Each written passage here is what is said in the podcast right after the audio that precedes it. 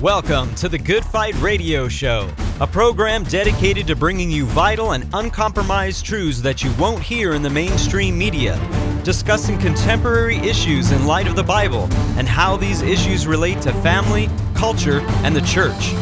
The heart of this show is to glorify Jesus Christ and expose the works of darkness as he is commanded in Ephesians 5:11. Now here's your host, Good Fight Ministries own Chad Davidson. In 2008, a friend of mine invited me as an atheist college student to see a film entitled Expelled No Intelligence Allowed. And I believe that film was the starting point of taking down obstacles for me before I came to my faith in Christ. And one man that was featured over and over again as somebody who was poking the hornet's nest of the scientific community was none other than Dr. Stephen C. Meyer. And apparently, he's continued to poke that hornet's nest in his latest book, The Return of the God Hypothesis. And with us today on the Good Fight radio show, joining me is none other than Dr. Stephen C. Meyer. I want to welcome you to the Good Fight radio show. Uh, thanks for having me on, Chad. Well, you know, as I said, and I hadn't even told you this in intro, I am excited to have you because personally, your work had an amazing effect on me because I do believe watching that film in 2008 uh, was just before I came to Christ in 2009. And it really did remove a lot of obstacles because I had trusted that when it came to the scientific community, maybe I didn't understand, but you know, if I appealed to that authority, they would know how to answer the reason for you know the origin of the universe, how it all started, abiogenesis, something. And when I watched that film, I realized that their answers were no good. And you were a big reason for that. Well, a lot of people have th- that same assumption that the uh, scientific community has the uh, uh, the questions of biological origins, in particular, all sewn up. But when you get into the the evidence, uh, it turns out that it's no such no no such situation prevails. Uh, in particular, with the question, the vexing question of the origin of the first life. Many people don't know that Darwin uh, did not attempt to answer the question of the origin of life. He had a brief speculation that he offered about it in a, in a uh, letter to a friend, Joseph Hooker, about life emerging from some simpler chemicals in a what he called a warm little pond.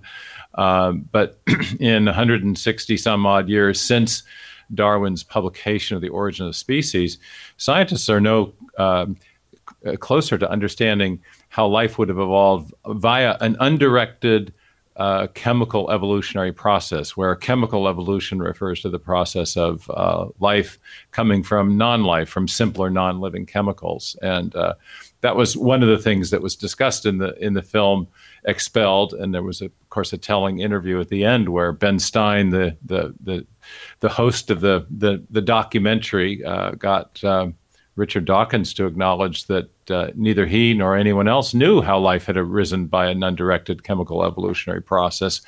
And instead, Dawkins actually speculated that yeah, there may well be a signature of intelligence inside life, and the, and then he posited that perhaps life had been seeded here on an, from another planet by an intelligent designer of a of an extraterrestrial kind. So it was a, it was a surprising twist at the end of the film, where even the world's most uh, uh, prominent scientific atheist uh, acknowledged that there may be evidence of intelligent design, but not a, a design he was willing to consider might have come from uh, a, an ultimate creator.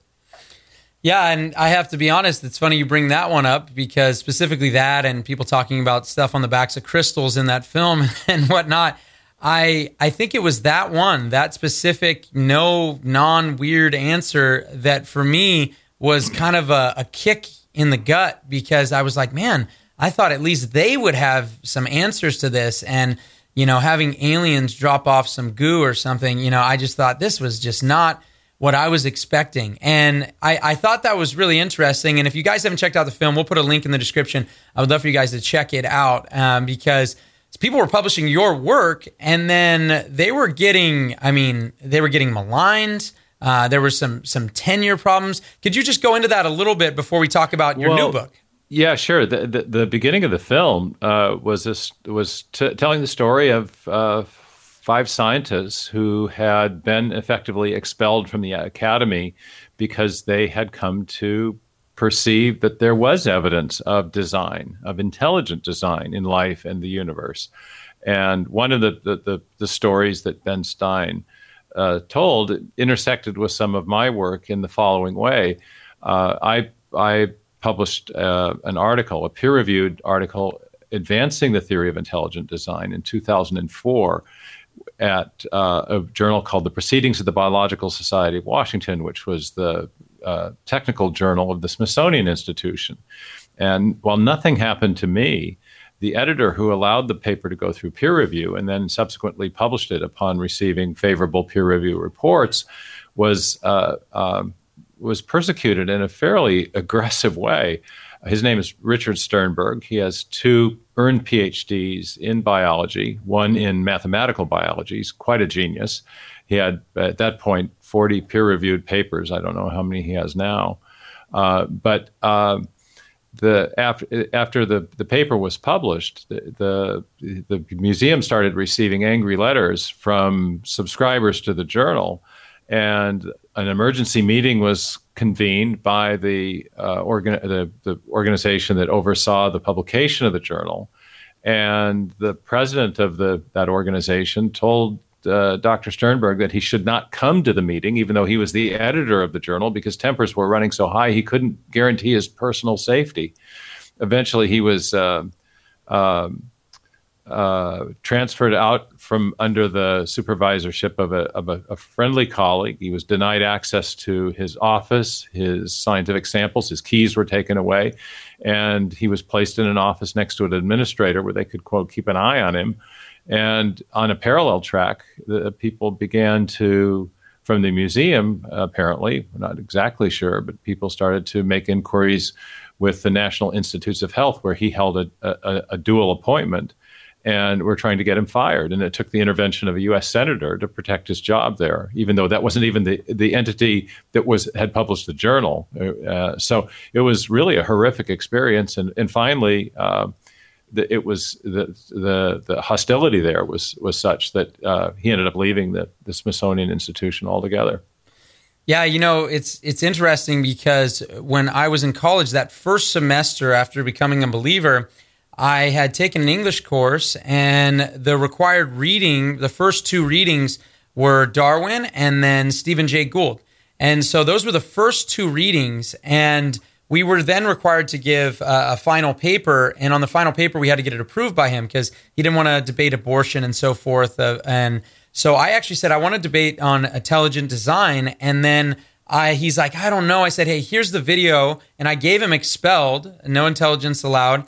And he said, you know what? And I think it, it kind of played because he's a college professor and he didn't like the fact that people were getting blackballed, even though he disagreed with them.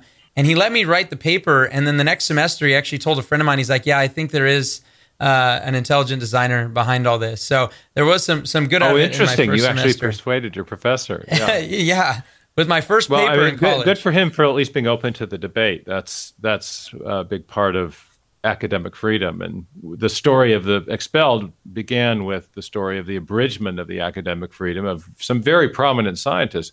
And in the case of Sternberg, um, you know, he wasn't even the author of the paper. And there was an article in the Wall Street Journal about the case, and the writer there said, you know, Sternberg wasn't even the heretic. It was that guy Meyer out there in Seattle at the Discovery Institute. It was so. Uh, anyway, yeah, there there have been many such cases like that. But I think when you when you see that type of behavior among scientists, it's actually a it's actually a tell, and it's a tell of weakness, of intellectual insecurity. You you don't need to resort to those tactics if you're confident of your case. And as we've made the case first against uh, chemical evolutionary theory and indeed biological evolutionary theory, that is neo Darwinism, and then subsequently the positive case for intelligent design more and more scientists have been persuaded by the arguments that we've made. But there has been a kind of rearguard action among people in the scientific establishment. Well, in, I wouldn't say the scientific establishment. It's the it's the evolutionary establishment. It's mm. the Darwinian establishment, and they've tried to shut down the debate and made it very difficult for people who are raising questions about what is now a 160 year old theory um, from coming from from coming to the surface. But I, am you know I think the situation has changed a lot since 2004 when I published that paper, um, and uh, just the, the, network of scientists who are interested in intelligent design, the evidence for intelligent design, and the way in which the concept of design can be used as a uh, what's called a heuristic in science, a guide to further research. And uh, we have scientists now all over the world, some of uh, whose research we're supporting through the Discovery Institute, others who are doing this independently, who are finding more and more evidence of design in biology in particular, but also using the concept of intelligent design to make predictions about what one ought to find when you when when someone looks at life. And one of the the first key predictions, in fact, one that was made by Richard Sternberg very early on, uh, was the idea that the junk DNA, the um, so-called uh, the, the, so-called D, the, the, DNA that performs no function as far as building proteins uh, isn't junk. That it does perform important functions, and that has now been uh, verified by some some very important research that was published in 2011 out of something called the ENCODE project. So we those of us who were sympathetic to design or open to the to the possibility of it thought, well, maybe these big sections of the genome that aren't coding for proteins are still doing something important uh, which is what we'd expect if life had been intelligently designed. Lo and behold, those non-coding regions of the genome are functioning much like an operating system in a computer that is coordinating the timing and the expression of the data files that do code for proteins. So it's what we've what, has been discovered is that the the genome is uh, uh, part of a hierarchical uh, information processing system that is just mind blowing in its complexity. And uh, it's reminiscent of, of things that we have in our own high tech digital world that our own software and hardware engineers design, but it's much more sophisticated than that. So um, we're seeing design at every level of life. And it, that's a great way to look at life and a great, great way to study it from the assumption that it's designed, but we also have evidence of, of that design. So that's it's kind of a twofold thing. A good scientific research program will have an argument for a perspective. But then once that perspective is reasonably well established in the minds of at least some scientists, then those scientists use that to guide further research. And we're into that stage of the research program now. And I think that's very exciting. No, that is really exciting to hear. And I, and I love people to hear that. And, you know, you were also the author of two other books, Signature in the Cell and then Darwin's Doubt as well. And would you say, when it comes to the return of the God hypothesis, that this one right here, kind of, I don't know, I think it plays really well with those other two as well. Well, it was intended to build off of the argument that I made in the first two books. And you mentioned the, or I, maybe I brought it up, the alien designer hypothesis of Richard Dawkins. Um, I think he now would, would disavow that. I think he was, uh, he felt that uh, he, he, he, was sorry he got into that, I think would be fair to say. but there have been scientists going back to Francis Crick and Fred Hoyle, very prominent scientists who have proposed the idea that, um, yes, uh, there is evidence of design in life, but it must have come from some sort of intelligence within the cosmos, a kind of uh, uh, um, immanent intelligence, uh, an alien being of some kind. Um, and uh, and so in the first book, I argued for intelligent design without attempting to settle the question or argue for one perspective or another about the about who the designing agent might be. Is an immanent intelligence within the cosmos? That's a logical possibility, not one that I'm favorable to, but it's a logical possibility. Another possibility is that the design, the designer responsible for life and the universe, is a transcendent intelligence. In other words, God. And so uh, I in the new book, I decided to address this question of the identity of the designing intelligence. I'd had lots of uh, uh, readers ask me, "Well, who do you think the designer is, and what can science tell us about that question?" So, um, so that's that's kind of where I picked up the, the discussion in the new book, Return to the God Hypothesis, where I made a case for not just a designing intelligence of some kind, but rather a designing intelligence who has the attributes that Jews and Christians and other traditional theists have long ascribed or associated with the concept of God transcendence, um, uh, intelligence, and therefore uh, we're talking about a personal entity, not, a, not an impersonal force. and uh, and also an entity that is capable and willing to act within the universe long after the beginning of the universe. So not a deistic creator either. Yeah, you know, in, in the book you talk about this X factor in terms of the scientific explosion in Europe, and you talk about some differences, and maybe you explain to the audience maybe some of the differences when it comes to the God of the Hebrew Bible versus maybe even you know not not just other gods but also maybe platonic or epicurean philosophy as well.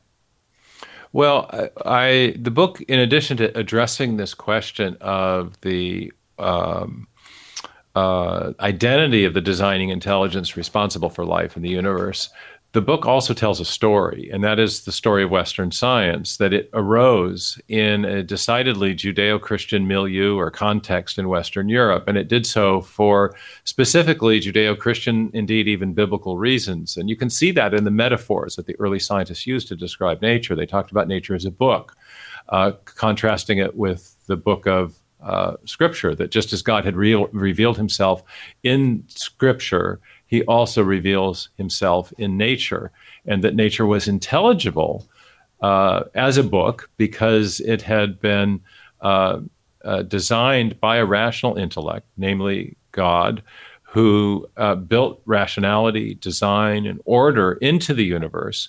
And we could understand it, it therefore, it was intelligible to us because it had uh, he made our minds in his image and gifted our minds with the same rationality that he himself had, and which is reflected in the design of the universe itself. Uh, the early scientists also talked about the, the the idea that nature was lawful, that it, it, the uh, concept of the laws of nature was unique to the period of the scientific revolution and it it was a as one historian of science says it was a juridical metaphor of theological origins. The idea was that there was law like order in the universe because there was a lawgiver and someone who sustained those laws again namely god. And so the origins of modern science are decidedly judeo-christian. They have there, there's a there are presuppositions about nature and about the nature of god that make science possible and I explain that in these first few chapters of the book, but then also tell the story of how that perspective was lost during the, the 19th century, largely because of theories of origin that were proposed that, that uh, essentially, as one as the story goes with one scientist that uh, he said uh, he had no need of that hypothesis and that, that uh, the origin of the solar system the origin of the great geological features on planet earth the origin of uh, life and new life forms could all be explained as the result of unguided, undirected natural processes, such that um, the simplest overall worldview perspective was that of naturalism. Nature was eternal and self existent and could account for uh, and, self organizing so that everything could arise from prior self existent matter and energy that had been eternally here. So uh, that perspective kind of came to dominate by the end of the 19th century and into the early 20th century. And uh, then the last part of the book uh, discusses three big discoveries that are challenging that perspective of scientific naturalism or scientific materialism, and uh, and causing, I think, uh, a return of first intelligent design, but also uh, a specific kind of a design hypothesis, namely a God hypothesis. No, I I love that about the book, and in the just the first couple chapters, you really do go into detail about where the origins of this science versus God, science versus faith kind of debate. Because, you know, if I'm out on the streets and I want to share the gospel with someone, a lot of times the first thing I hear, oh, I believe in science. And then you have to ask, what, what does that even mean? Uh, well, you believe in God, I believe in science. And I'm like, well, I believe in good science, you know?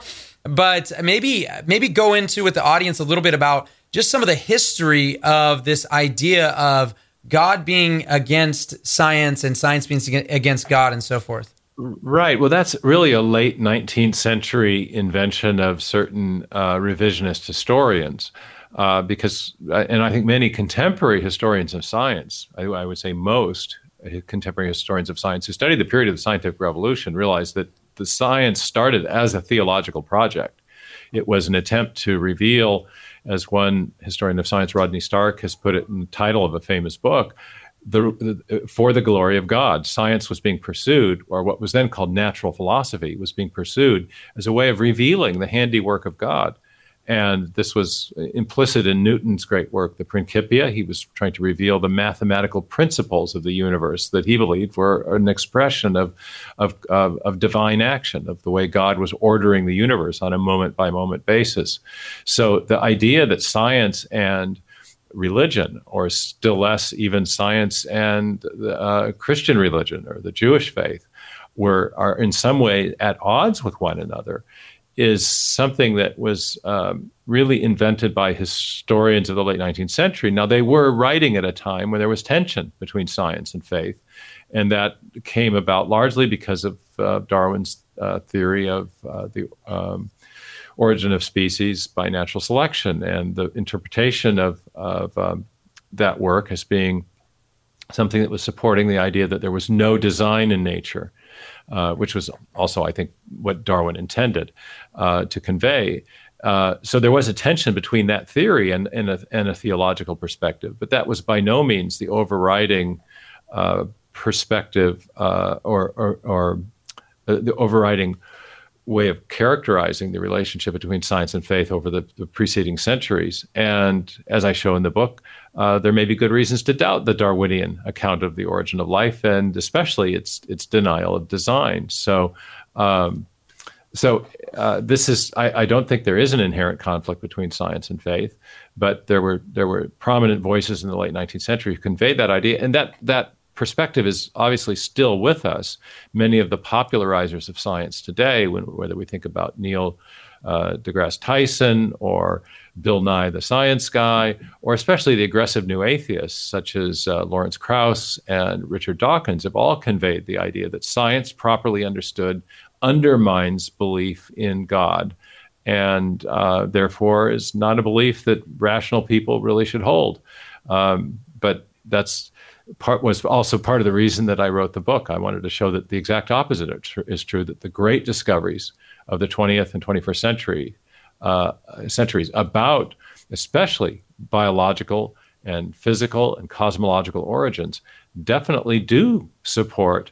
Uh, they don't undermine belief in God. They're not merely neutral. I think they have decidedly theistic implications. That is, they support the idea of, a, of an intelligent and transcendent creator. You know, it's interesting. You mentioned Lawrence Krauss right there. And right at the very beginning of the book, I believe it's in the prologue, you talk about how you were set to debate him.